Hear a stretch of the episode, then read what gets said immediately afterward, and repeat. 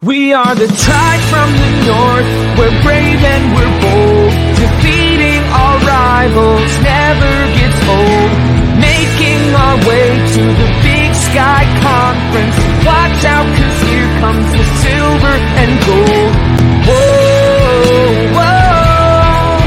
This is Tubbs at the club for the Vandals of Idaho. Welcome back, Tribe from the North, Brave and Bold, to the official, unofficial podcast of your Idaho Vandals and your Vandal affiliate on the Big Sky Podcast Network. I'm your host, Chris Hammond, and joined with me today, I have the best of all time, Alex the Boat Boatman. How are you doing, Alex? Fantastic. I have a question though. How's my haircut look? Got it today, Brian. I know you commented last time. I want your opinion. I like the. There's a little bit of a swoop, even though the hair's short. Mm. But like the, I don't know if it's the camera that accentuates that. But you look like you could be a the guy who sings our song, Alex. So maybe that's what we'll tell Terry next time she's on. Alex sings it. He moonslight Perfect. as a kind of punk artist. You can see him in any karaoke bar, pound pounding Montuckies. Just get us your schedule. Perfect. Yeah, and uh, you just heard from him. That was the Professor Brian Marceau, but we didn't hear how you were doing, Brian. How are you? We're talking about the team that's not my team. So I'm doing great. And running the show from the shadows, producer Dallas. How are we doing? And Dallas Hammer. I am fantastic. So you guys don't know this, but my birthday is Friday, and Idaho gave me the best gift of all: Idaho football. The day after my birthday. Let's go, boys. Well, hold up. We got to touch that. We got to touch that. He didn't even talk about his actual best birthday present. COVID gave him Idaho, Idaho versus Montana State men's basketball Friday. Come on. Yeah. How crazy would it be if that's we got you a win for your birthday against Montana State, a surging team in the Big Sky basketball rankings? I would shit myself.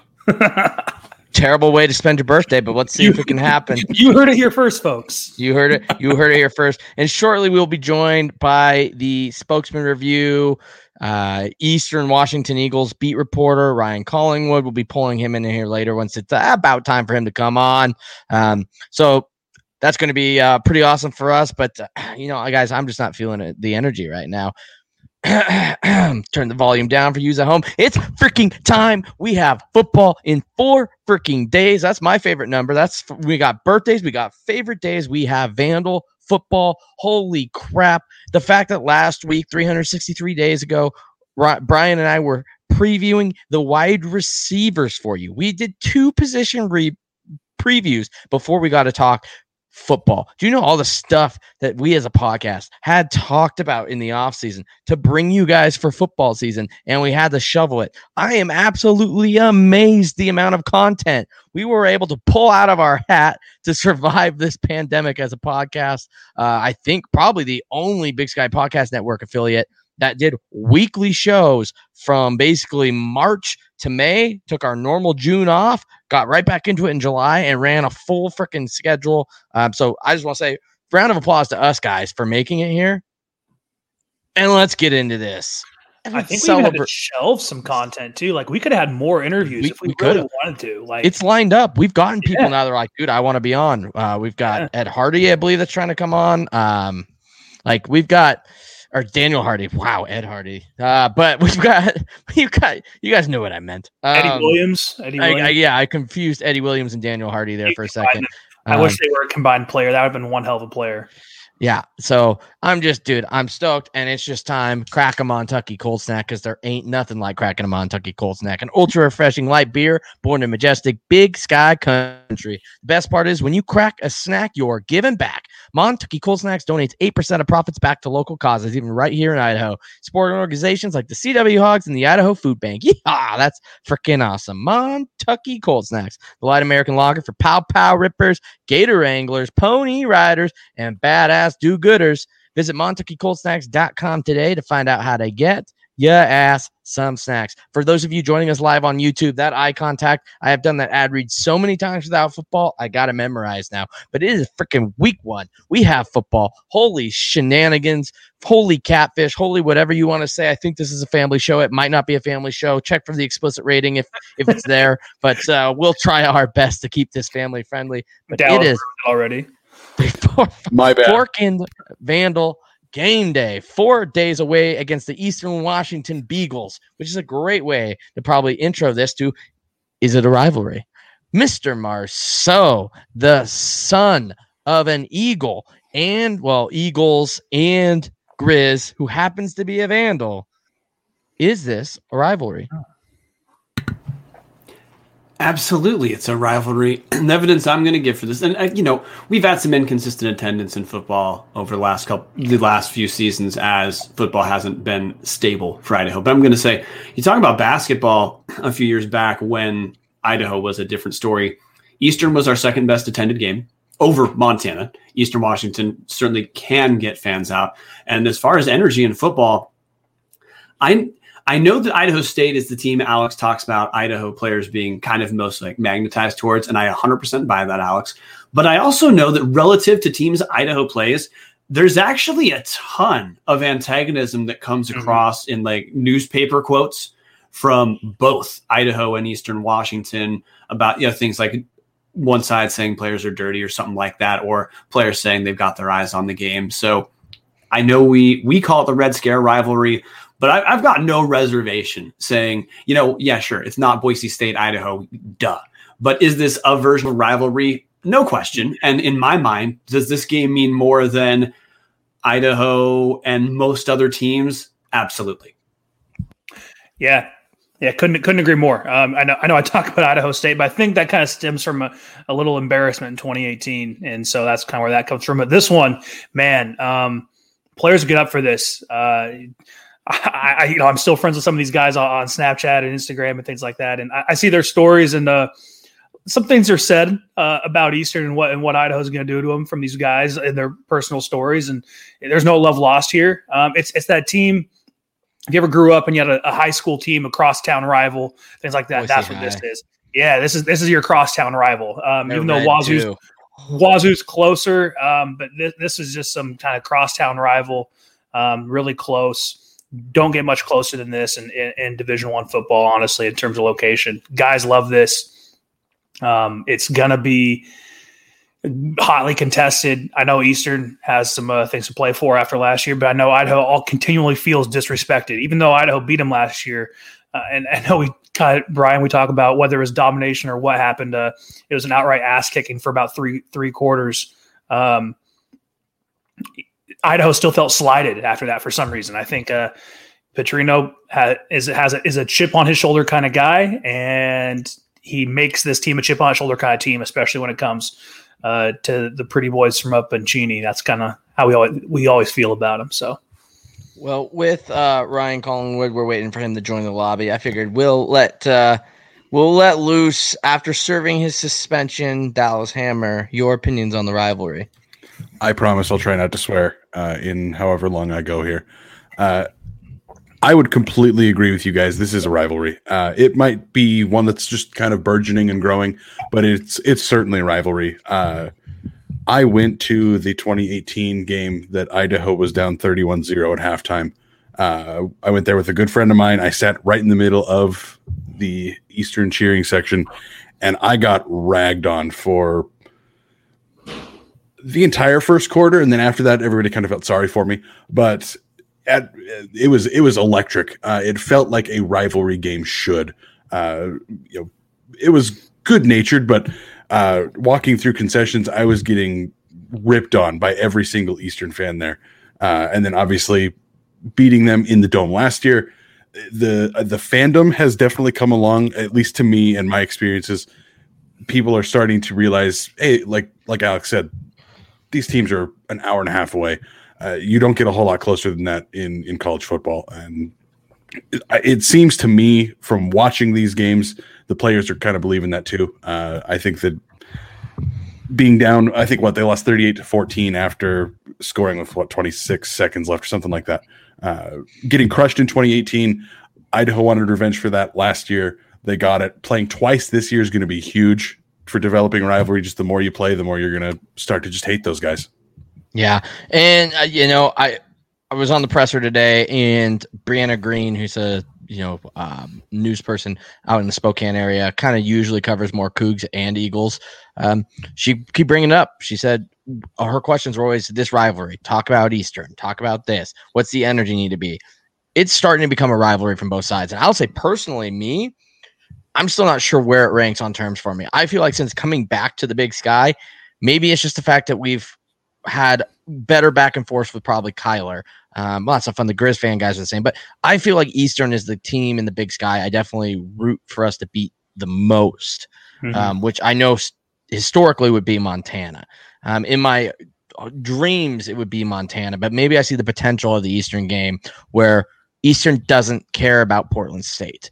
Uh, they're going to be tired being second fiddle to Montana every year when Montana is going to always hate Montana State more, which is where we're at. We're never going to get back to where Montana hates Idaho more than they hate Montana State. Montana State has gotten to a level now where that is their game, their Super Bowl. We were gone for 25 years and it flourished in one of the best rivalries in all college football. Can this become what Idaho wished Washington State could have been? Can this be? I know they're not technically the Palouse, they're just right outside of it, but 77 miles separate these two teams. I think the only two teams, there's two matchups closer in the big uh, Big Sky. I believe it's Ogden and Pocatello, and you know Sac State and UC Davis. Otherwise, this is an extremely close matchup.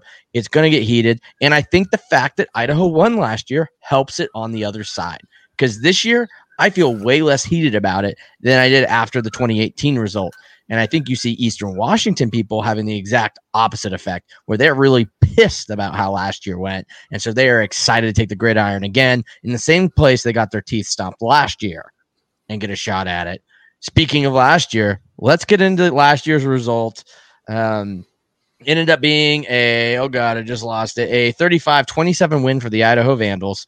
Uh, the score is deceiving yeah, this score is deceiving. Idaho was up, I believe, 28 7 uh, at one point with like 12 minutes left in the fourth quarter. So it was really a, we took the breaks off. Paul Petrino classified it in his press conference. He said, I started play calling conservatively. You don't like to hear that from the head coach, obviously, but there's something to be said with the fact that we were not used to playing with that big of a lead, especially against a team we knew could come back against us. This wasn't Western New Mexico State. This wasn't Central Washington. This was the Eastern Washington Eagles that at the time were the number 11 team, team 11 team in the country that came into our house and we were leading. We definitely let let off the horses offensively. We definitely let off the horses defensively and just started sitting back, which let Eric Barriere really take control of this game. Going into halftime, Eric Barriere had 20 yards. 20 yards. We were absolutely rolling. Paul Petrino is on record saying that this is the most he's seen a team click and roll since the 2016 Potato Bowl, which ironically had a very similar ending. Yep. Absolute butt kicking. But when you look at the final score, it doesn't reflect that the same way. And I said it on last year's podcast when it ended. Uh, I said, I believe if there was 10 more minutes on that clock, Eastern probably doesn't even take it to overtime. They just straight win the game. The way Idaho came out in the second half was not how they came out in the first half. But either way, they were shocked. You watched the post game re- uh, like replays with Dylan Ledbetter, um, and, uh, Eric Barriere, and Aaron Best in the Kibbie Dome bowels, and they were just like shell shock still on their face about what had just hit them in the face. And people remember this put them at one and three going into conference play. This was not how Eastern saw their out of conference going. Uh, it's so it, they did not plan to use, lose to Jacksonville State. They did not plan to lose to Idaho. They planned to beat their D two team. Now here they are at one and three, and they had a very uphill battle, almost salvaged the season to be able to make the playoffs, but a loss against Northern North Dakota probably is the reason they did not make it. Um, sorry, the loss against Sac State. Uh, and then they ended up losing it out to North Dakota. But all Eastern was still a good team last year. They were seven wins in a down year. Winning seven games is something that a lot of schools wish they could have. Um, but all in all, just a huge day on the ground for for the Vandals. Uh, able to keep Eric Barriere relatively in check, uh, and we'll see if we're able to do it this year. Uh, Boatman, what are your your takes on the uh, last year's matchup? Yeah, I remember. uh, this is one of the actually this is one of the only games I was able to go to live last year. Um, and I remember Idaho just came out of the gate. It, it, reminded me exactly of 2016 and where we were just really we were up by a lot. You put the coasters on, and even though you say like if there's 10 more minutes we lose, but we also it's a 60 minute game, it's a four quarter game. Petrino probably hasn't called the game that way, you know, if things continue to go on. Um, but um, offense clicked, defense clicked. Charles Akanno lives rent free in Eric Barriere's head as he should. Um, I hope they still have nightmares about this game. Um, it, it, was it was great to see. It was one of the only games where we saw our offense really click last year. Um, yeah, we didn't even talk about Chuck Akanno had, I think, like eight quarterback hurries last year. Yeah, yeah, that's what I'm saying. Like, it was insane. Yeah, he lives rent free in Eric Barriere's head, and he's going to be seeing number seven come off the edge a lot. Um, Madam on Saturday in the Kibbie Dome, 3 p.m. Pluto TV SWX. Don't forget that. Um, you know, and our offense was was not great last year in terms of its production. Um, this beats their this we beat our average last year. So I don't know how much that says about our offense being that great or how much it says about Eastern's defense. And they're going to point a lot to they were really hurt this game. They're really hurt. They're really hurt. Everyone's really hurt four weeks into the year. Um, body doesn't take it.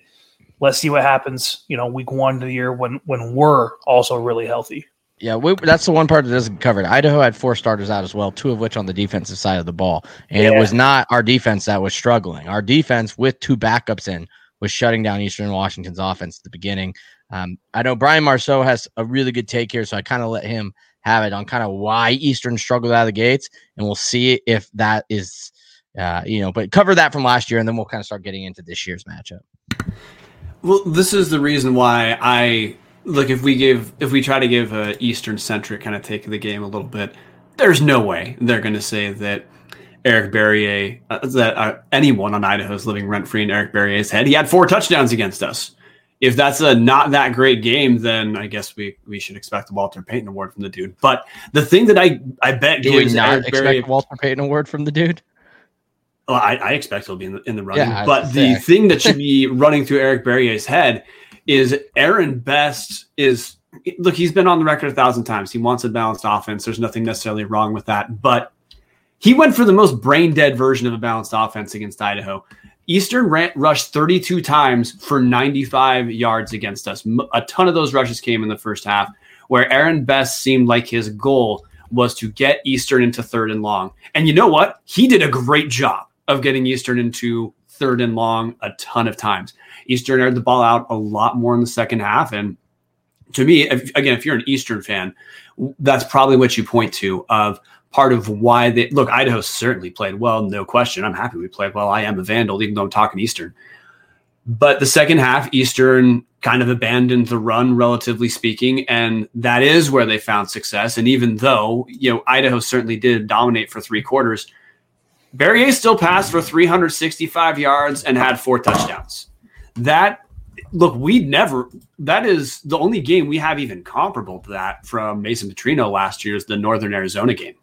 And for Barriere, over 300 yards, multiple touchdowns is uh, not. It's not shocking to see that. So it, from the Eastern end, I think that's what they're going to be more looking at is is Aaron Best going to be so damn committed to establishing the run that he is willing to throw away half the game again? Uh, Dallas, you got any takes on last year's game? Yeah, I would agree with Brian. Uh, the, the, sort of the devil's advocate I would mention here is last year Eastern had a dude, uh, Antoine Custer, finished just outside the top ten in in rushing in the FCS, uh, you know, rushing yards per game, uh, rushing yards completely. Was I think 11th in touchdowns, uh, second team All Big Sky. He was a one of the best running backs they've ever had in their program. Uh, they don't necessarily have a stud this year, uh, so it will be interesting to see if that continues. But that is kind of, I think, why a lot of the game was so balanced last year. They were trying to feed that stud. Uh, maybe not the best idea. I think that we all kind of agree that when you have a potential Walton Walter Payton guy at quarterback, probably the most athletic quarterback Eastern's ever had, and they've had some some very good quarterbacks. You probably want to throw the ball a little bit more and stop being so balanced. Uh, but at the end of the day, their offense was still one of the best in the FCS. Uh, so, game plan not great last year, uh, but looking towards the future, I don't know if we can quite expect Aaron Best to make the same mistake twice. If we do, they will be calling for his head as much this year as they were last year. Um, so let's let's talk. I saw Ryan Collingwood just try to get into the lobby, so I'm assuming he's close, which is the perfect time to talk about Ryan Collingwood on Twitter today. Uh, actually released uh, the two deeps for Eastern Washington uh, going into this week. Notable absences: linebacker Sendelbach, who's a captain. Uh, uh, also, two of their top wide receivers in Boston and Edwards, and then they have ten freshmen that are on the two deeps. Um, so let's actually bring in Ryan now to talk about that post. Ryan, how are you doing today? Hey, fellas. Sorry I was late. I was, I was in a podcast with Ryan Divish at the Seattle Times, and uh, my reading comprehension is not great. I, I thought it was Thursday, so I apologize for screwing you guys there on that one. So, anyway, what's up? Well, before, yeah. you know, you're good. You can make up for it easy, Ryan. We already talked about Boatman's hair but I feel mm. like there's been uh, a follicle adjustment in your life too. Oh no, that's just stress, guys. that's uh, that's like George Clooney coming on, but uh, uh so midlife crisis. Yeah, uh, right. So Ryan, we were actually just talking um, the result from last year: 35-7, uh, seven or sorry, 35-27 Vandals over Eastern Washington, and we are about to get into your two deeps. Do you have any takeaways from last year's matchup, real quick? Yeah, basically, Idaho just punished them. I mean, you look at what they were able to do, uh, and you kind of, you kind of see I, Idaho was smart. I think they kind of knew there was some vulnerability on the on the on the first couple of levels there. Uh, you look at uh, Chris Ojo and, and Sendelbach were gone, and Idaho those guys ran hard, and then and then they ran so hard that, that, that when Mason did find some space and open, I mean, they were like, you know, it kind of opened up for him and find a guy like Cotton. So when you're able to attack the middle like that so well, it, will open things up, and that's just what they did, and it, and it worked out for them. Yeah, Cutrell, uh, Haywood, and Jeff Cotton had huge games over the middle, uh, which was something that Kyler Neal ironically said on our podcast last year was if Idaho's going to beat us, it's going to be over the middle. And sure enough, yeah, they just pounded the rock and uh, it, they pulled it out. But looking into this week's matchup, um, you just, you got a hold of uh, Eastern Washington's two deeps. And there are mm-hmm. some notable absences, including uh, a captain and Sendelbach again, two of their top mm-hmm. returning wide receivers, and a lot of freshmen. Um, what's kind of your takeaway on this? I know we've heard uh, historically Eastern likes to play a little bit of tricks with their two deeps. but what's your initial kind of takeaways of the two deeps going into the game? I think they, look about what I expected for the most part. I mean, the, the, the surprise to me was the freshmen, that many freshmen. But the way Eastern does it with the second guy doesn't surprise me because they'll put a lot of just random guys at the second guy who don't play anyway. But um, considering all the new faces and all the things they're tinkering with, and just what we're going through as far as just how they're approaching this and their attitude about it, it nothing's really crazy here. I mean, I think the volume of freshmen, uh, some of those names that were gone uh, you know, obviously uh, Boston, Edwards, and Sendelbach. But who and who the hell knows what that's all about? It could be nothing at all. I don't know if they were maybe they got COVID positive. Uh, maybe you never know. The spectrum's endless, really. So, yeah. And I don't really have access to practice uh, like I used to have. So they call it a bubble. They don't want me to pop the bubble, but I I don't know what kind of bubble I can pop from about 100 yard, 50, 50 yards away in the freezing ass cold. But um, I mean, it's one thing to dump, but you know, uh, and, and we're allowed to be there once a week, every couple of weeks for the warm ups and stuff. But even then, I can't really gauge much. Um, it's just different, you know. So I, I kind of just chalk it up as a as a standard tw- uh, 2020 2021 thing where it's just weird and we can just hope it gets some back to normal come fall when things are normal. But but like you mentioned, but as far as the uh, the two deep thing you mentioned here, yeah, nothing too insane really. I, about what the lines about who I expected to be there, defense, uh, you know, pretty pretty outside the freshman who I I can't gauge. I've never seen him play football before. Uh, pretty normal. I mean, backup quarterback situations, it, it's always been Gunnar Talkington, but they have guys who are just as good or better. I feel. Yeah. I don't know if that's Trey just like a, if that's a loyalty to him or what. Running back, uh, let's look at here. Tamarick Pierce, that's legit. I thought uh, De- Dennis Merritt was a guy who started the first two games last year for him. Last year, kind of a more of a more of a scat back type. He started at Washington and he started the, the, the game against the D two school they smacked, and then he got hurt and he's back. So I don't know where he's not why he's not on there. Um, uh, but Pierce is good, so he'll be a guy. If he's healthy, he'll be good for them. And I appreciate you bringing this up because I was I was about to scramble trying to find that damn thing. I was, but uh, um, but anyway, uh, yeah. Um,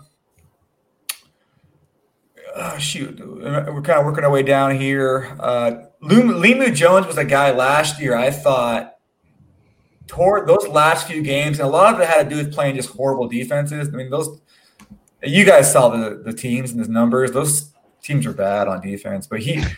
But you, you, you can only control who you, know, you can't control who's guarding you. But he looked good against those those teams. And Freddie Roberson was a guy that you know in flashes he was good. Still, I keep hearing things. I mean, as far as Twitter BS or whatever, I keep hearing things about this Efton Chism kid, this true freshman kid. I, I I keep hearing that he's like the second coming of Christ, and by Christ I mean Cooper Kupp. I keep hearing this, so we'll see. I guess, guys. I don't know.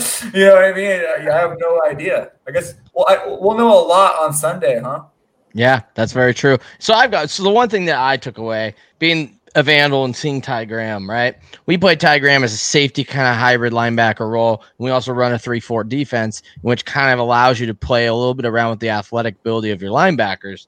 Um, starting him and what appears to be on this now, I get this is totally going to be scheme, and they are not probably going to stay in a 4 2 5 all game, especially as we covered. Last year, Idaho beat them running the ball at them. There's no way you're going to run a 4 2 5 if 6'1, 240 pound running back Roshaun Johnson is getting through the gap, and the guy there to meet him is six foot, 205 pound Ty Graham at linebacker. So uh, I think a difference is Chris Ojo being back. That helps. But to me, that just seems like a really weird setup to go. And I don't know if it's just an oversight on the guys releasing it to only provide two linebackers and uh, five DBs. But to me, that's what stood out is Ty Graham is an extremely athletic dude, but I don't know if I want him there as just one of two linebackers. Yeah, I mean they'll use they'll use their rover, the guy they have, who's, who's essentially the Ty Graham of the, the Vandals, basically what he was for them. But it, Ty, I mean Ty, I don't know if you know, Ty's pretty big now. Have you seen him? Pretty No. big.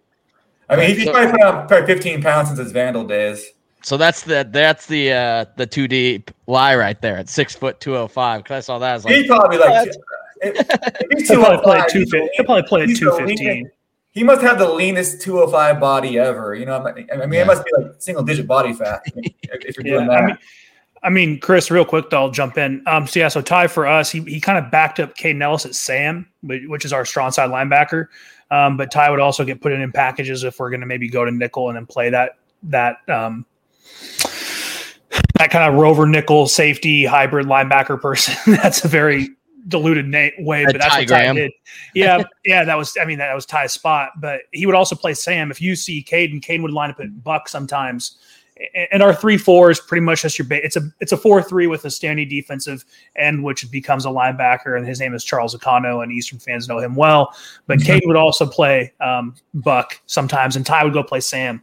But you know what's what's Ty listed at again? Six. six foot two oh five. All right. So if he's listed at that, you you know you might have an opinion on Ty and his size. Ed Hall lined up. I'm taller than Ed. I'm six one. So Ed was six foot, and Ed on a good day, probably come October, was probably only weighing two ten. Doesn't look like it because he's so cut. But um, Ed never played over two fifteen. Okay. So sometimes speed kills. And real quick comment on Ty, we're 18. Uh, I love that. And, and if people know why, um, that was Colin Sather's uh, number at Idaho when he passed away, and that's why Ty wears 18. So that's kind of a little known reason why he wears 18. But yeah, so shout out Ty. Um, I'll be sitting five rows behind him, but just barking at him the whole game because uh, played three years with him. So yeah, Cool. Well, thanks for the story, thanks for the story idea. That's a pretty cool note there. yeah, yeah. And uh, Um, Ryan, follow up question that Dallas actually talked about earlier. Big question for Eastern is you guys lost Antoine Antoine Custer, one of the best running backs in the FCS. Um, any I maybe you don't know because how you talked about practices are, but do you expect to see a little bit more split split carries this year than we saw last year, or is Tamarick Pierce? No, he's listed number one. Is he going to just step in like Antoine Custer did? No, it's going to be pretty spread out. I- and that's the reason they struggled last year is that it was so loaded. Um, if you look at the 2018 team, they really there was like those three dudes or sometimes four dudes that got the got the ball. They spread it out pretty well. Uh, this year, if if Pierce is healthy, which he looks like he is, he uh, Dennis Merritt he looks healthy. The Pariah kid's serviceable. He's he runs hard. Uh, there's a kid named uh, Isaiah Lewis who actually got some a lot of carries last year. That he all of a sudden kind of disappeared from the team, like disappeared, and then he came back this year. And then they got a kid named uh, I keep hearing about this Justice Jackson kid, true freshman. I keep hearing about him. So uh, I was talking to the uh, OC last week, and he was telling me like it kind of reminds him more of 2018 because they were able to use different guys, different formations. But it, it looks like, but Tamarick Pierce is the one guy they can keep there and and just about every formation, and they'll be fine because he's he's obviously he, he he runs hard, but he's got he's a, he's a burner, but deceptive burner. I mean, he's not like some dude. I mean, even Anton, even Antoine Custer wasn't a burner. He just he he was just a sharp runner, basically. But um, but yeah, to answer your question, yeah, I I do expect them to uh, uh, spread it out a little more among the carries. I mean, you probably see five guys, and I and I'd be I'd be surprised if you see a guy with more than more than like 12, 13, 14 carries a game. Um, so you've hit you hit on a lot of people. Um, in your opinion, here, who are going to be Eastern's key players um, that Vandal fans should be aware of heading into the matchup, and will probably have big roles in this game? Uh, obviously Eric. You know the way he's played. Uh, I think after a year working with that offensive coordinator, um, it should help. I, you you can kind of see last year the growing pains between the OC and him, and you can point that to was that really a thing between him and the OC with the competition because. Eastern went on a roll at the end of the year last year, but they played some teams weren't that good either. So was that was that fluidity at the end, or was that just worse teams? You know, so, you know, who knows, right? Uh, yeah.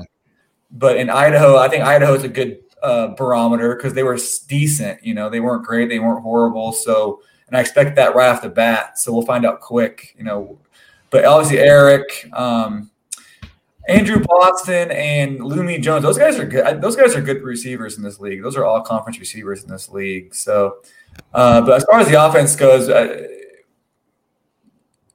just kind of getting back into that RPO, like a normal, letting Eric play true RPO football.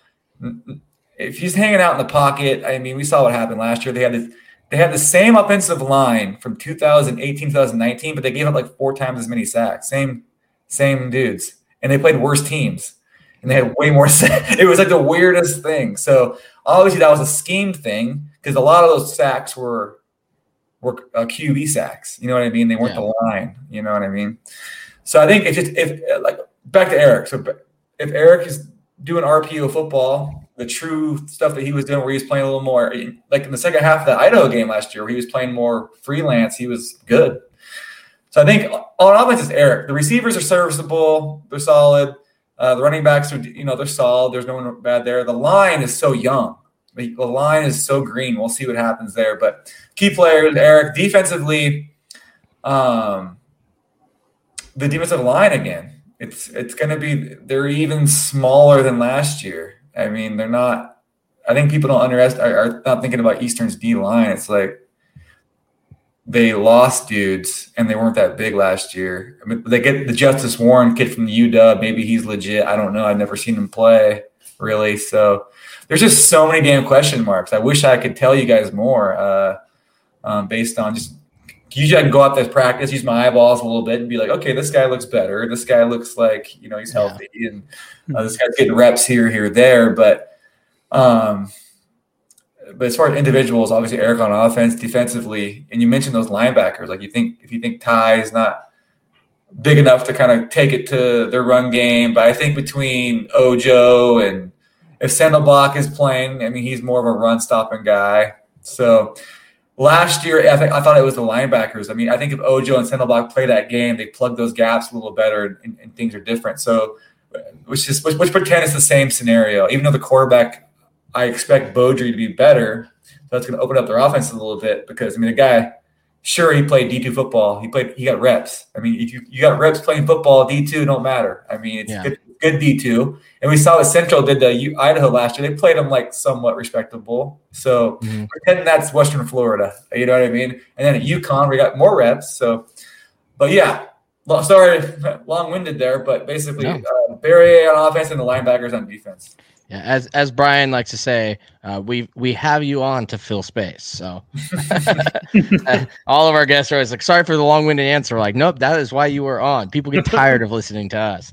Um, so we'll go key players for the Vandals now, guys. Uh, yeah.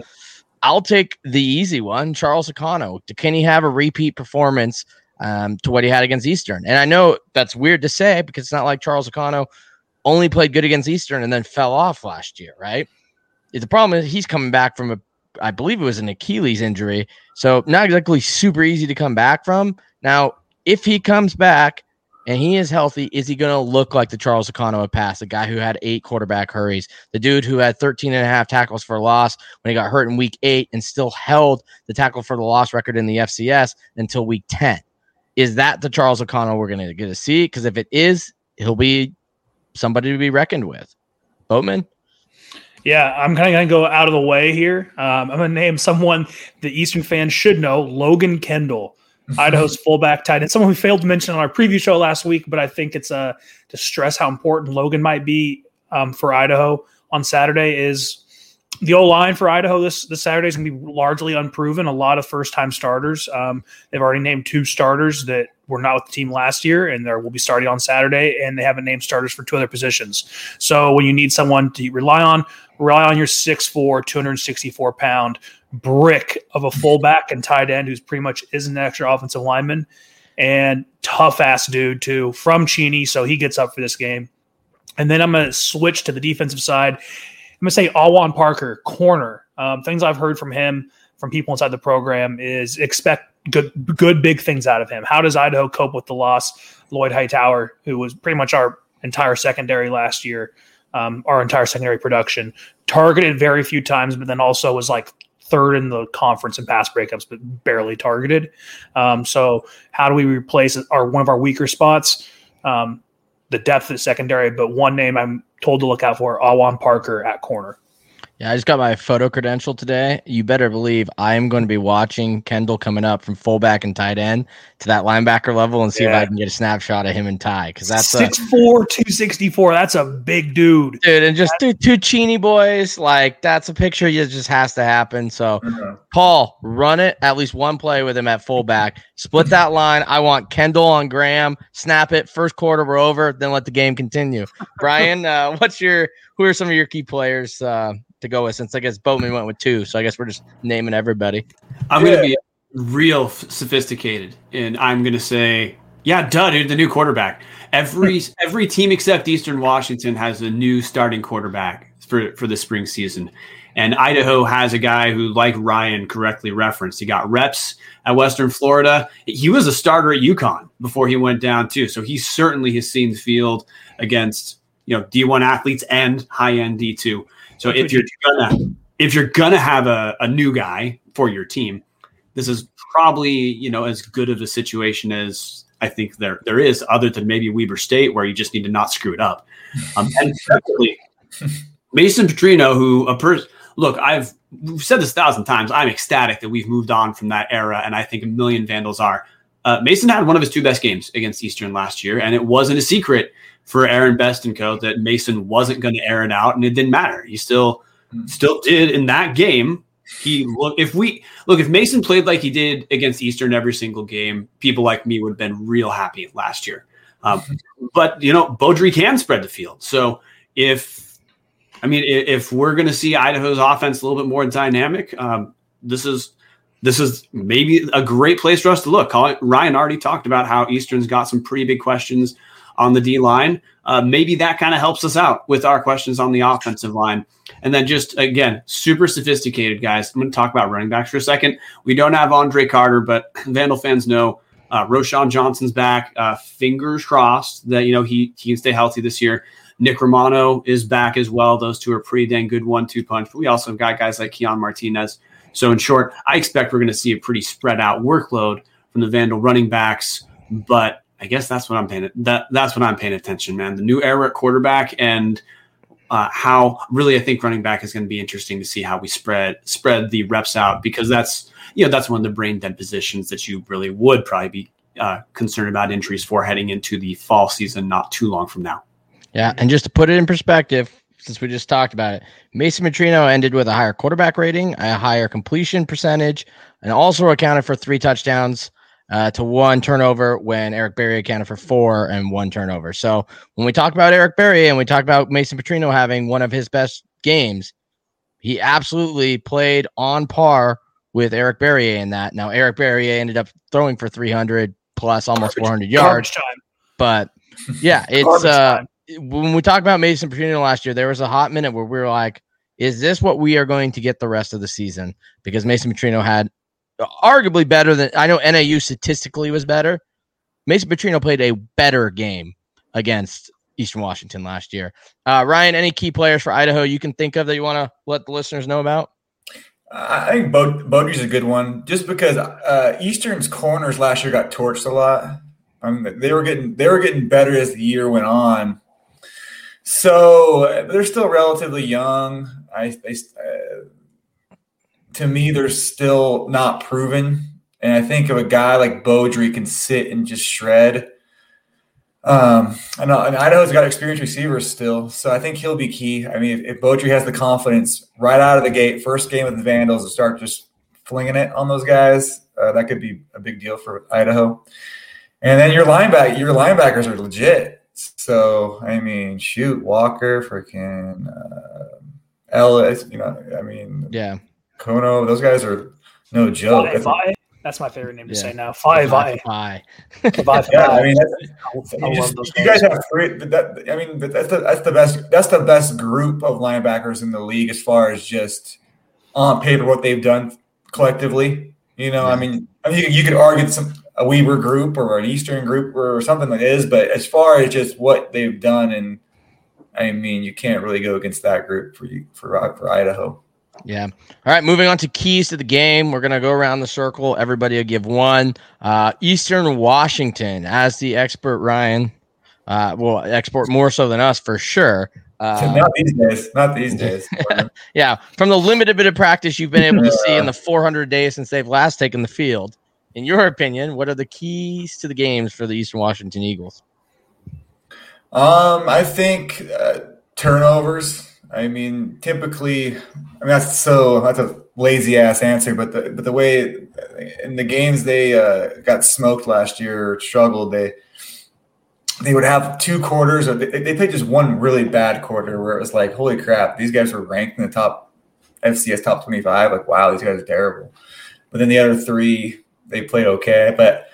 Um, probably turnovers. You know, uh, Barriere. There's there's times where Eric looks like you know, second coming of Jesus, and then there's days where he he disappears, throws it in the dirt, and you're like, what? This is the guy we've been talking about. Like, wow, but but you know, growing pains. I think last year was an adjustment adjustment for him. Obviously, the guy's a talent, so uh, I'll keep it simple and safe, and just do the do what coaches do to us when we ask questions when they're lazy. I'll say turnovers, and then uh, and, oh and, man, yeah. Yeah, it's funny how you can flip it on them sometimes, huh? Right. But, yeah, uh, exactly. but, but then uh, defensively, pressure. I mean, they're gonna they gotta be in that teams against them last year kind of just could do whatever they wanted almost like I mean there were times where I mean not the they had good they had good football players in the defensive line they just weren't big you know and, and that Keith Moore guy was their best defensive tackle by by far best defensive tackle they had he's gone so they're to plug in some other dudes.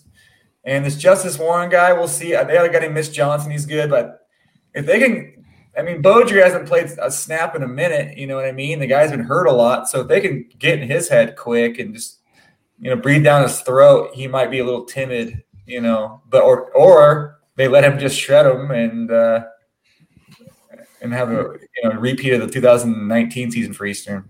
Yeah. Which side note, real quick, that I actually learned today on the the presser. Paul Petrino on the presser today said if someone asked, I think it was Peter Thamel, if uh if Beaudry goes down, who's the number two? And he said unequivocally CJ Jordan. So I don't know where that puts N'Keal Naeher, but we could be seeing Jordan day one. I mean, fingers crossed he doesn't get hurt, obviously. But I thought that was weird. I thought he would definitely go with the Nair move. Um, but Mr. Marceau, what are your your keys to the game for the Eagles? For the Eagles, it's look, there's two matchups that teams need to exploit against Idaho. Our offensive line is a question mark. Alex already touched on it. A lot of new guys, and our secondary. Secondary was for the last couple years. If you're if you're going to isolate which part of our defense teams can most easily exploit, it's a secondary, no question. So for me, I am curious: is Aaron Best going to do that repeat we saw of last year, where he is so committed to establishing the run, he's willing to throw away two quarters? Um, if if look, I mean, if Best is what, willing to do that again, then I wouldn't be shocked if Idaho doesn't actually have that that rough a time, and we see a little bit of repeat of last year. But we we're going against the single most experienced quarterback in the league, who's no question going to be preseason player of the year, no question going to be in the preseason Walter Payton Award discussion. Uh, Ryan, which I have a question built in here that I'd love to hear the answer from. We've been told that you know, Bar- Barriere had a little bit of injury issues like with his knee last year, and that that's alleged to be better, and that's part of why there's a little bit more attempts to have him as a pocket passer last year instead of you know a lot of what we saw in the championship run. Um, I don't know how correct that is, but just quick shout out to Kyler Neal from the Eagle Power Hour. That's been his take. But mm-hmm. if um, if Eastern can exploit on on the offensive end, Idaho secondary, and if they have what it takes to exploit us on the offensive line, that's what's going to let them control the game. Uh, conversely, though, if Idaho's able, if their line can can hand, hang on long enough, and if we can if we can establish the run and dominate the dominate the clock like we did in the first half last year, then Idaho should feel pretty good. Mm-hmm. Yeah, the injury thing that was that, that was a, a thing. I mean, that football season seems like ten years ago, dude. It seems like it's right. It's basically two uh, seasons ago. yeah. Um, yeah. Uh, but uh, he, uh, yeah, there was there was talk that they kept Barriere a little more kind of locked in the pocket because of his because of a knee injury. But that they told us that at the end of the year. I don't know. Yeah, I mean, sure. I mean, I, I mean, I mean, because maybe they were protecting him, maybe not. Like it was just I, I couldn't tell. What, I couldn't tell what was up, up are down that year, and I'm, i still kind of feel that way out there a little bit about what's going on. But mm-hmm. but I think they did. I think Eric did mention towards the end of the year that he did have some some a little bit of dings there, but how substantial, I don't know. Yeah. yeah. Uh, Boatman key to the game for the Eagles.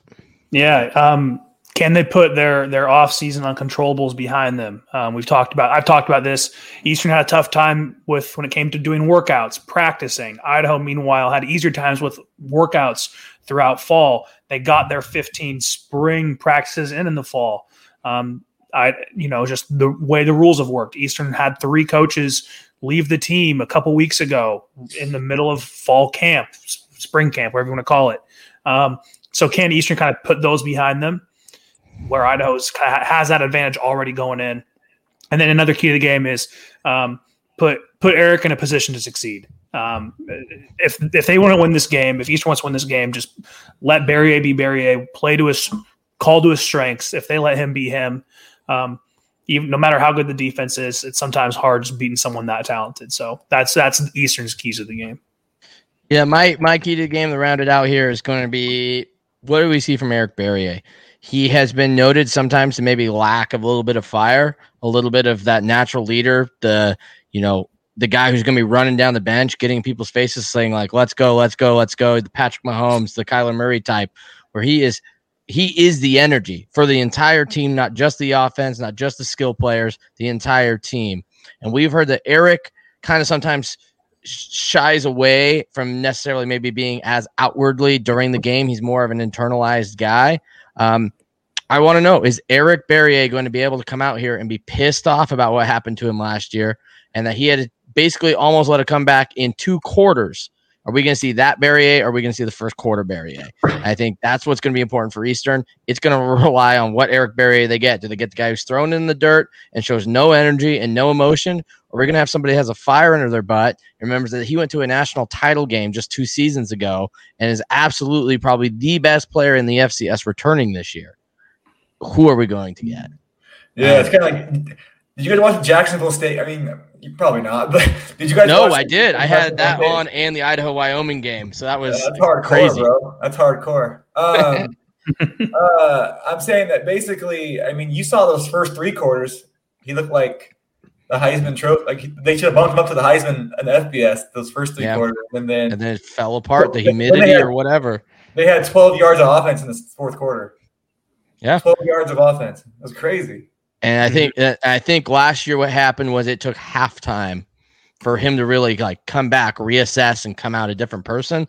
I'm not sure if he has that ability to, on his own, between offensive drives, be able to find that spark. Because um, I think you brought it up in the fourth quarter against Jacksonville State. He just never a drive did not look like he had it. Like that whole fourth quarter, he did not have one bad drive and then came back from it. He had a bad drive that just compounded to the point where they lost, and they were up big at one point in that game, and it just slipped away from him. And I don't know. That's that's what I'm curious to see out of Eric Barriere. Switching keys of the game to Idaho, uh, it's the complete opposite for me. And once again, I'm going to be the emotional pull here.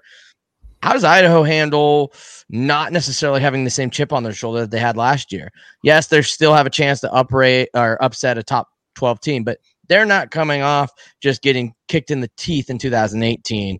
Uh, they're coming off feeling high. Like we took care of these guys last year. We did it good. We were down four starters. Like, how are they going to handle it? Are they going to allow Eastern to come and just punch them in the face early?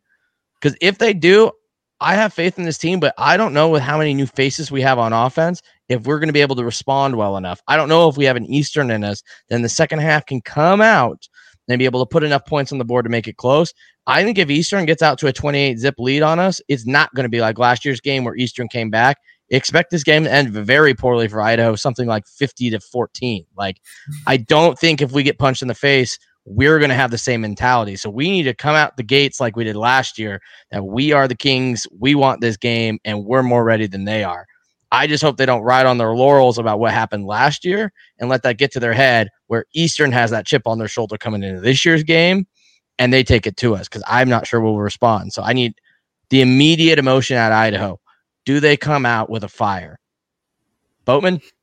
Yeah, um, you kind of kind of took one of mine, but uh, in the sense that Idaho needs to play pissed off. They need to take on the uh, the persona of, of Paul Petrino. Um, I know exactly what his pregame speech is going to be. He's going to be pissed off. He's going to want to fight someone. He's going to talk about you haven't got to play football in over a year. I know I'm pissed off. I know you're tired of hitting each other. I know you want to hit someone else. Let's go hit someone. Put him in the put him in the dirt. That's in a, in a few four letter words thrown in there too. That's that's what you'll he'll hear from a Petrino pregame in the team room. Um, but I don't need to play pissed off, and I think this team actually has a good uh, a good balance of of confidence, but also still feeling like with a chip on their shoulder. You know, they're getting some praises, some, but also they're being told, sorry, you're still not as good as Eastern. Hey, you beat Eastern last year, but sorry, they're still a touchdown favorite than you this weekend in the dome where you have fans and they don't. Sorry, Idaho, you're still a touchdown dog. By the way, the line is six points from Vegas. I had to go check. I was curious. Over under 62 and a half.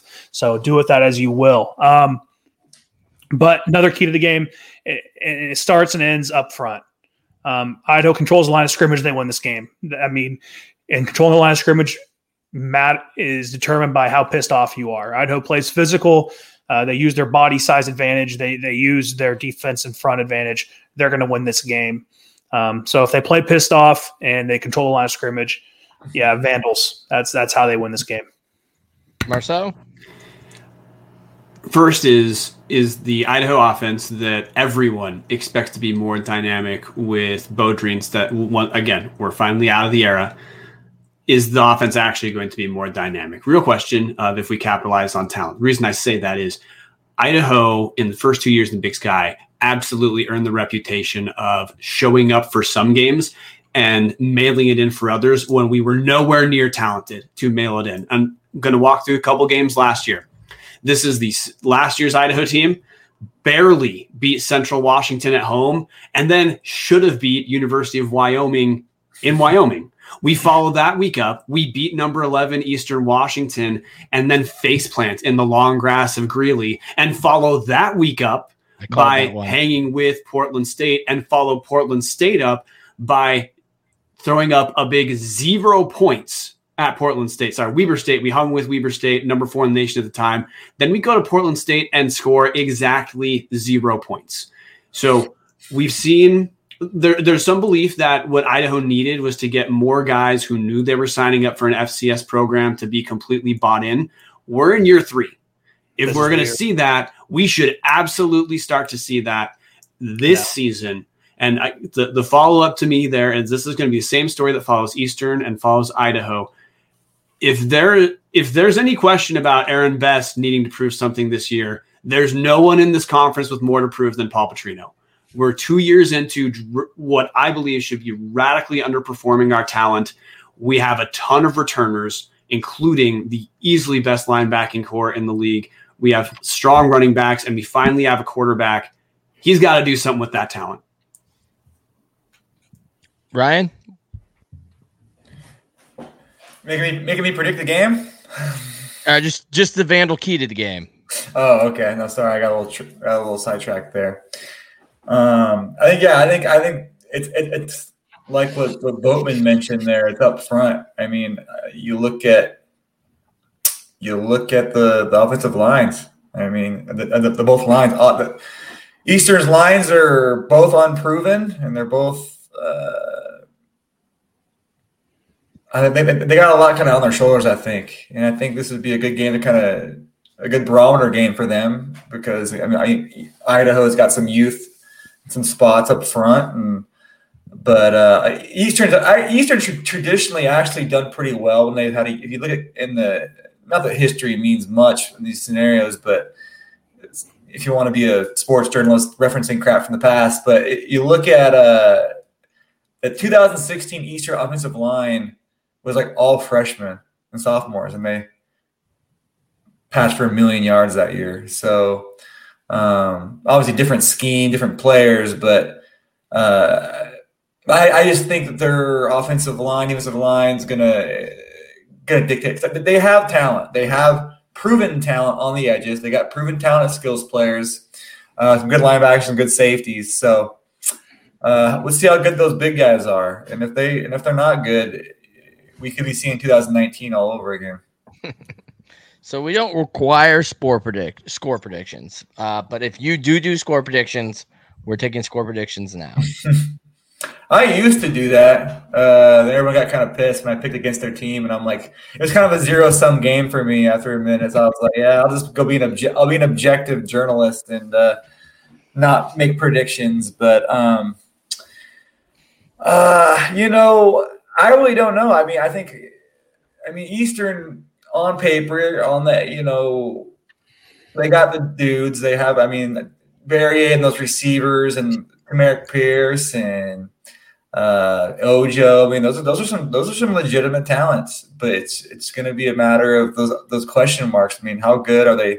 Are they serviceable? We'll see. But um, I could see it being like a like a 35-28 game for sure. I mean, I I'll go with Eastern just because Barriere, you know, he's been there, done that. They lost down there. There's the whole motivation thing. But it would not surprise me if Idaho just came here and just and ran for three hundo on them. Like I, I, have no idea. I have no. I don't know what to expect. I don't know if you guys feel the same way, where you kind of we, we usually could put our thumb on it, our finger on, on the pulse, and be like, I think it's gonna. But right now, it's like any anything could happen Saturday. Saturday, I'd be like, eh, that's not, eh, you know, I yeah. You're, you're you've got a rivalry game paired with week one, paired with no football in 400 days. Like you brought it up. Like no, we have no idea what what tomorrow is going to look mm-hmm. or Saturday is going to look like. Um, Brian, what's your score prediction? I'm going to hang with my prediction last week that Eastern's going to hold, going to handle this one. I'm saying 38-31 Eagles. Boatman? 28-24 Idaho in a we run the ball kind of game and hold on to the clock. Yeah, and the, I I'm gonna be the objective person here on the on the betting line. Eastern's favored by six, correct, Bowman? Six, five and a half, some places, but yeah. Either, either way, I don't ever put money on my team, so I won't do it. And I don't want to lose anybody their money, but uh, that spread looks pretty freaking delicious right now. Uh, if I was a gambling guy, uh, my score is 35 21 Idaho. I actually think this defense has barely lost anybody. Uh, anybody that they have lost is in the secondary, which we admit was the biggest weak point last year when we brought in a lot of talent to shore it up. I think this defense is going to be better. I know this is a different opinion for most people uh, in the fact that they think Eric Barriere is just going to absolutely shred this defense somehow, some way. But um, I actually think this defense holds strong, and I actually think they might have a defensive touchdown. I think Idaho's offense doesn't look necessarily great in this game. Uh, Producer Dallas, let's get a score prediction from you.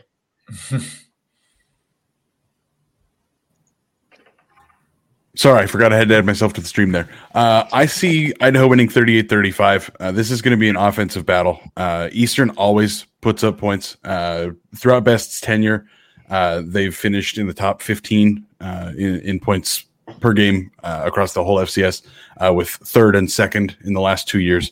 I mean, they've even had Jordan West was a nice kid. Jordan West put up numbers for Eastern when he played they're going to score points. They're always going to score points. Uh, I do think Mike Beaudry is going to play considerably better than Mason Petrino ever did. And the Idaho offense is going to look completely different than it has the last few years. But I've got Idaho winning at 38 35.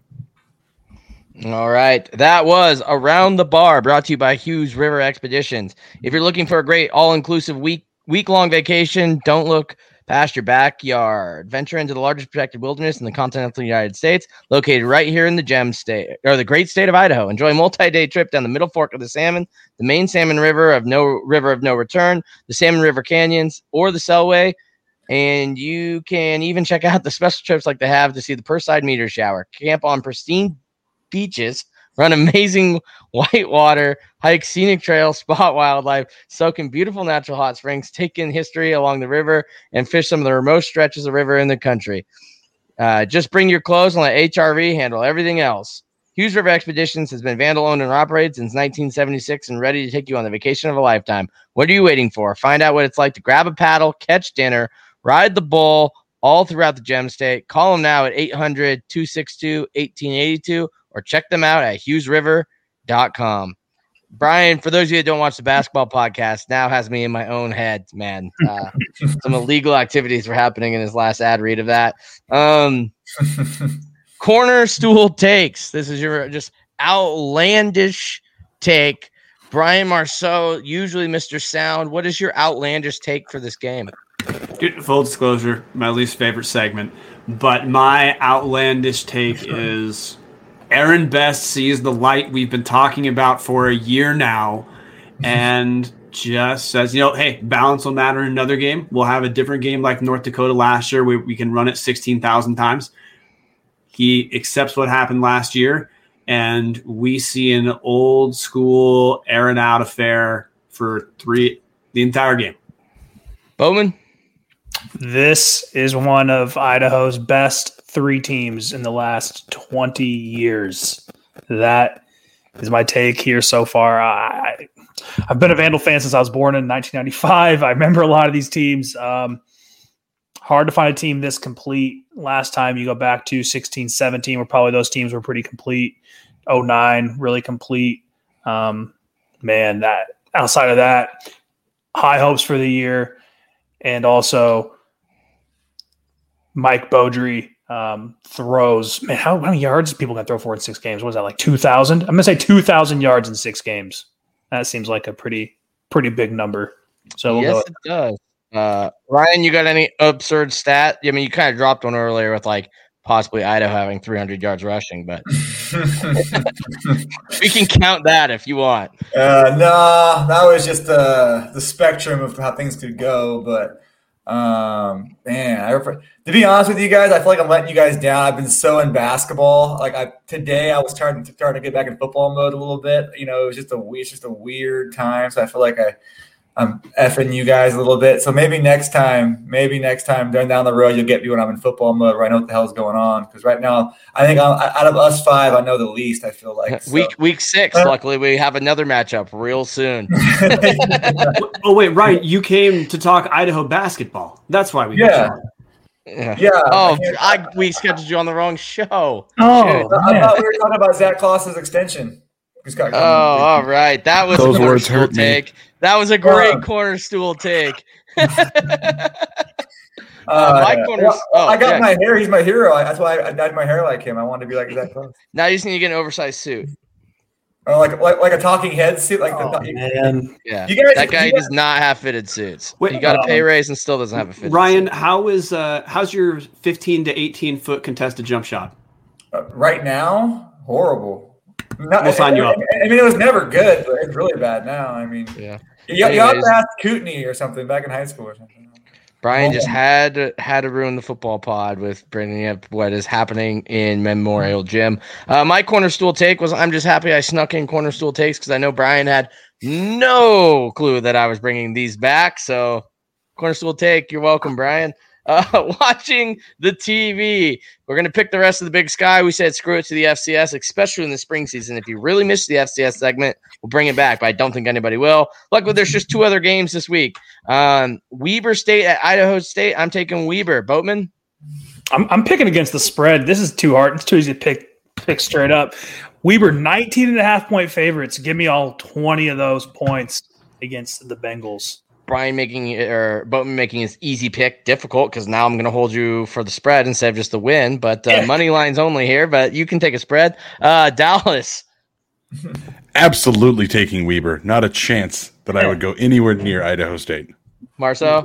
Landed three scores. The only intrigue in this game, by the way, Weber State is who we don't know who Weber State's going to start at quarterback yet, so that's interesting. And though Idaho State's going to get killed, if we're curious if we see any, if we see competence out of Tyler Vander Waal that we didn't see out of Matt Struck, meaning will Idaho State continue to throw touchdowns to the other team at an unseen rate? I don't know, but I do know Weber's going to win. Ryan. Webers look good. I, I, uh, I've been, I've been kind of on there, you know, I cheerleader is the right word, but I've been a person who's always kind of been like, they're a good program. I like how they play the game. They're physical. They, they I like when they play Eastern, you know, because Eastern, I mean, Eastern's got some dudes, they got athletes, and they got to play this contrasting style of physicality versus spread and stuff. And it's fun to watch. And hope, uh, that's why I was kind of really I was kind of pissed off that the Eastern didn't get to play Weber because I really wanted to see Eastern play them. You know, uh, when when they're when they have a quarterback in there who's got some experience. They, they, last time Eastern played Weber, they had Barriere, who was just I mean he was just thrown in there, and that, that was just tough for for a, a new quarterback. But um, but as far as Weber, I mean, yeah, Idaho State, uh, c- good coach. Pen, coach Phenicie is a good coach, and and they, they, they upgraded at quarterback with that Wyoming transfer. But I did Weber. I mean, they are legit top five. I think with the new quarterback they got, the Middle Tennessee State guy, uh, they could be in a position to make that next move as a program. I think. Okay. Uh, next up is NAU versus Southern Utah. For those of you that listen to Big Sky Big Takes, I'm all in on Southern or NAU this week, so uh, I'm taking NAU here too. Bowman. NAU seven point favorites. Give me all seven of those against Southern Utah. Man, these are easy lines. Vegas doesn't know what they're doing with these FCS teams, man. I swear.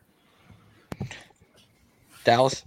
Same NAU. That defense cannot be worse than it was last year. It would be almost impossible.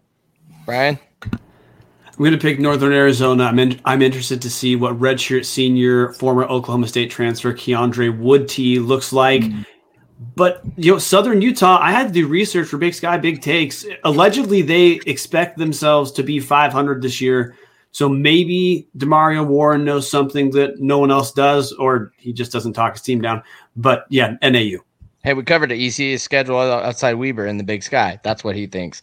Uh, Ryan. NAU or the Thunderbirds? Uh, NAU, I like Coach Ball and um, that Oklahoma State quarterback. Wasn't he like a four star recruit? He was pretty dang good. Like, I think he was a, like a high three, but yeah, he's he's not, he's not going to be bad. I don't think so. Yeah, no, but better than what they had. Yeah. Uh, and what FCS game is everybody watching? I'm watching Southern versus Alabama State. Gets a little HBCU going Friday night light style. Hmm. Boatman. You know, I'm going to go with a former Big Sky member. North Dakota plays South Dakota State this weekend. Um, Missouri Valley play. Um, we saw North Dakota kind of have a shock upset of Southern Illinois last week, and we also saw South Dakota State play a really tough game against NI against was it UNI? Is that what they say? I always can mix up Northern Iowa and uh, Northern Illinois. Um, but I'm going to keep referencing this as Big Sky fans, we need to watch out for what happens in that top to mid tier of the Missouri Valley. Um, if North Dakota wins this game, they put themselves in a really good spot to compete for a, an at-large bid because we know South Dakota State's probably getting one too. So always keep an eye out. Also, North Dakota will cover the eight. That's what I'm going to lead with. Love it. Dallas. Uh, I'm going to go with a hot take here. I'm not watching another game this week. The only thing I care about is Idaho football. Well, there's a game Sunday. Yeah, I mean, there's there's two other days of football, but okay. Uh, Brian Marceau. I am a, an unapologetic Big Sky supremacist, and based off the show we've been doing this year, I've become a little a little bit emotionally attached to the blowout. So I'm going to pay attention to Weber State, Idaho State. Ooh, a little f- a frisky wildcat, huh? Uh, Ryan, who you got as your game you might tune into from the FCS around the country? Uh, the Weber State game because I love them so much. According to a journalist, cheerleads for Weber State. That's pretty funny, actually. Uh, that's pretty good. No, uh, the thing is, I, I bring that up because I think people do believe. I think I, I think there are people in the eastern side who do think I like cheer for those guys. I mean, I, I, I, I should have. I, I, I phrased that poorly. I mean, I there are people in the in the Coeur d'Alene, Spokane area who don't even know Weber State's good. Like, I, yeah. There was a kid from Lakeland who signed with Weber State. I'm like, dude, they're three time league champs. They're like, they are. I'm like, yeah, Amon Munyer. Yes, yes. I'm trying to tell these kid people in my area. I'm like, no, they're. I mean, obviously Eastern. That's the people. That's the team. And but Weber, they they don't pay attention to like Weber, and, and I'm like, and obviously because they're not in our market, no one cares. But but Yeah. I, if I can help educate somebody about that, they're a good program in the league. I'll tell them that. But Yeah, fourth But- straight, possibly this uh this spring. no, they're a good program for sure. And I, I- I hope them and Eastern can play against. I'm sure Eastern would like another crack at those guys because they kind of uh, Weber's done pretty well against them in recent years for sure. Yeah. All right. Well, that was uh, our picks for watching the TV getting iced. Ryan, we've asked you a lot of questions. This segment, we allow you to ask us anything you would like. It can be sports related or Mhm. not, but you are Yeah. officially off the hot seat and you get to shove a smear off in our face. Oh, Smirnoff. What about? Uh, I think about maybe a, a, a- you guys. Maybe you guys are too young for this, but you guys remember Joose? J O O S E. Remember those? No. If They I'm not may- drinking Montucky, I'm a little Yeah, bit. that's- And by the way, we only drink Montucky on this show. But if, if I'm not having that, I'm reaching for a nice warm steel reserve out of my trunk. Uh, A Steely. You You're keep it, you keep it in a brown bag. With some duct tape right At there with Taj. You gotta buy it at Taj though, right? Yeah, Yeah, gotta buy only at the Taj. You yeah, gotta only, get it at Taj. yeah. No, uh, no. Joose was uh, J O O S E. It, it made Four Loco look like like Grey Goose. Like it, like it, like it was so bad. Uh, But it got you hammered for two bucks. In my younger days, um, that was the way to go. Uh, but anyway, I'm gonna ask you guys. Um, shoot, what do you what do you guys think of Eastern? Just kind of from a cursory uh, from a cursory knowledge, you know, just observing the, you know, you guys seem like you're pretty in tune to what's going on, but uh, based on what you've seen with your eyeballs, what you've read, common sense, perception, as the basically, university athletic department or just football, football. Yeah, we'll keep it, we'll keep it football today.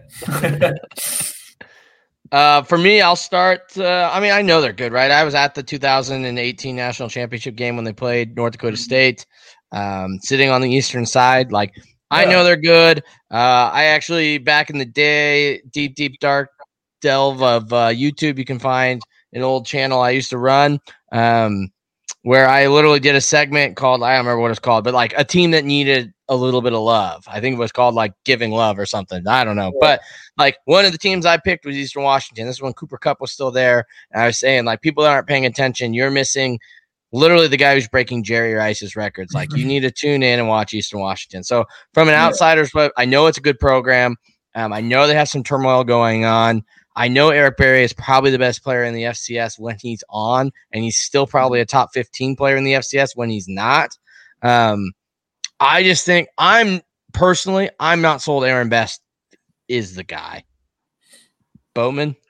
Yeah, I mean, I'm, i kind of feel the same way. Um, I, I, actually, before they played UW last year over in Seattle, they had like a booster event. And I went to that and I met Aaron Best, and it seemed like a really great guy. Um, but I, I just kind of wonder, uh, you know, how you have all that talent and, and, not make the playoffs two two years, and then one year you you go out with the national title. I mean, you're going to lose North Dakota State, but it's it's a uh, just the lack of consistency. It's kind of what I see from Eastern right now. They're they're missing that consistency. That's that's what this football program doesn't have is is consistency. And even I guess in the and in the coaching positions, we've seen a bunch of coach turnover. Um, you know, recently and and in the past with with best around um, and as, as his assistant. So outside of perspective, also they could use more support from Spokane. They're in the Spokane media market. Um, they play at a high school field. Um, they have the cheapest stadium renovation plan in the world for what they're going to get out of it, and can't seem to find the support for it. So that's that's my outsider perspective of, of Eastern football.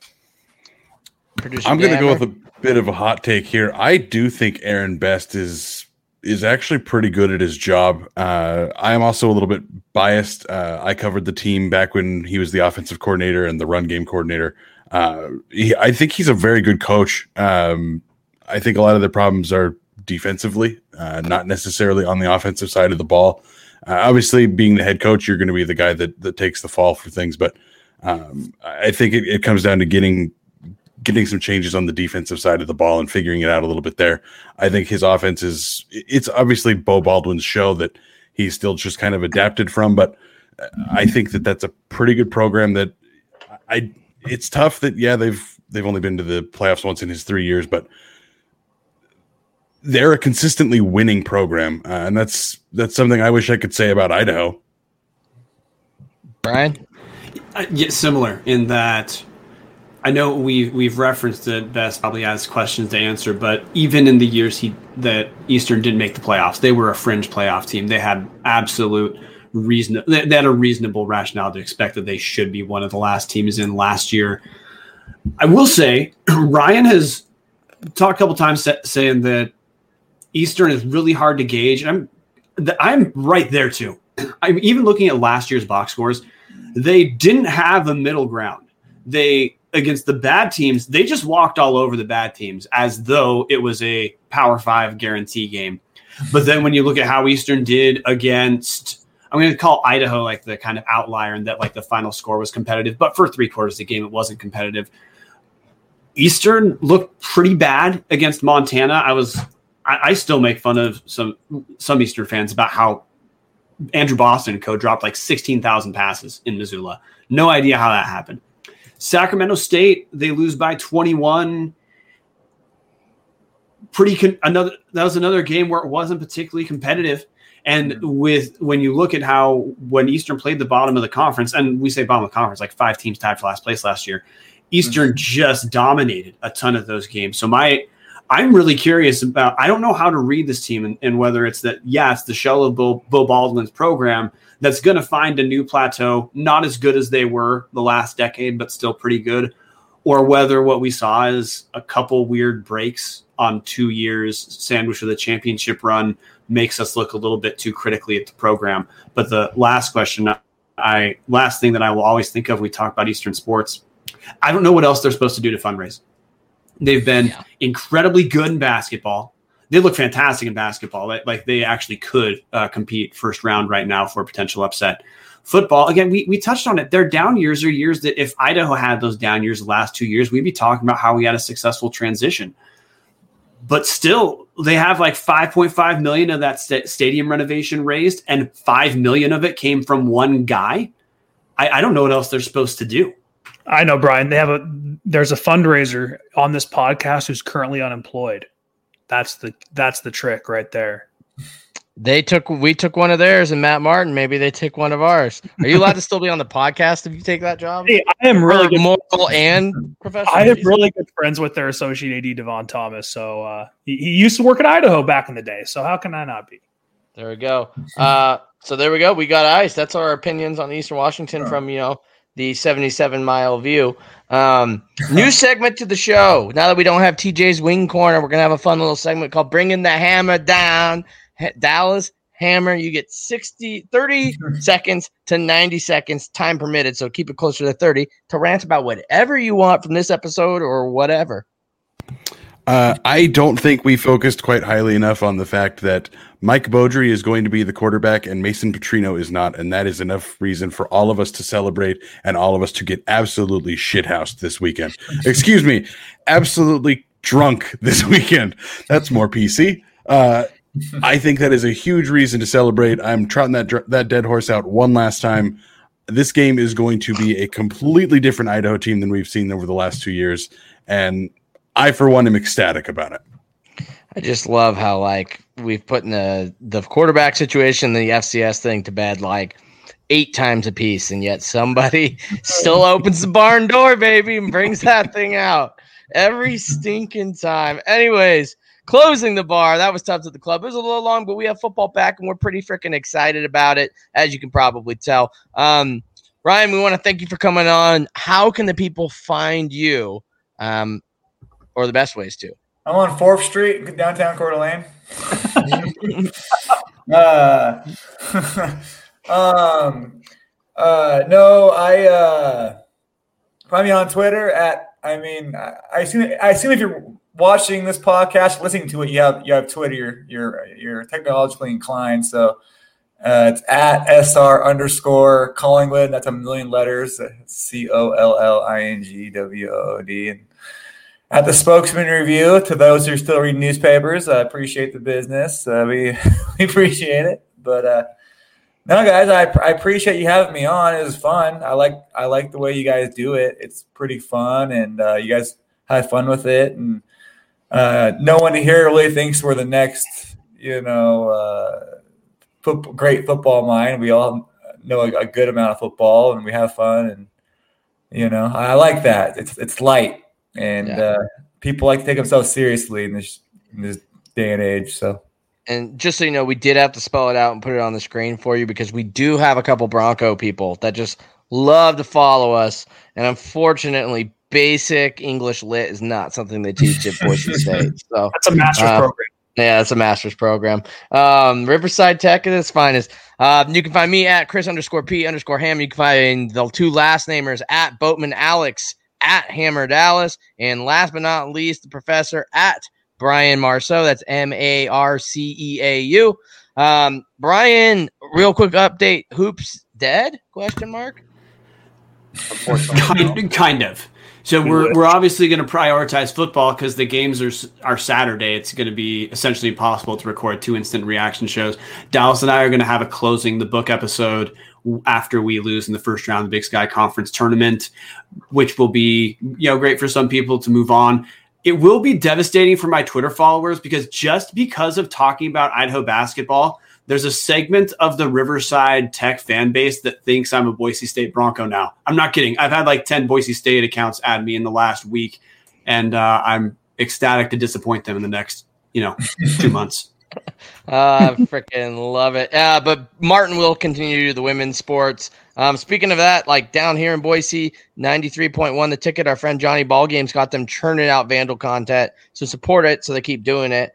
Um, we will be next week. We'll be previewing UC Davis. They're going to be shorter than this one because we're only doing previews going forward. Because live after the game, about an hour from the Corner Club, come have a socially distant tub from, uh, well, a few of us. Not everybody will be there. Uh, we'll be doing a live reaction show to the Eastern Washington game. So come on by, grab a Montucky, grab a tub. We can't wait to share, hopefully, a Vandal victory with you guys or drink away our sorrows over Vandal loss. But with that, it is time for the best band in all the land, the Sound of Idaho, to play us out. Go Vandals.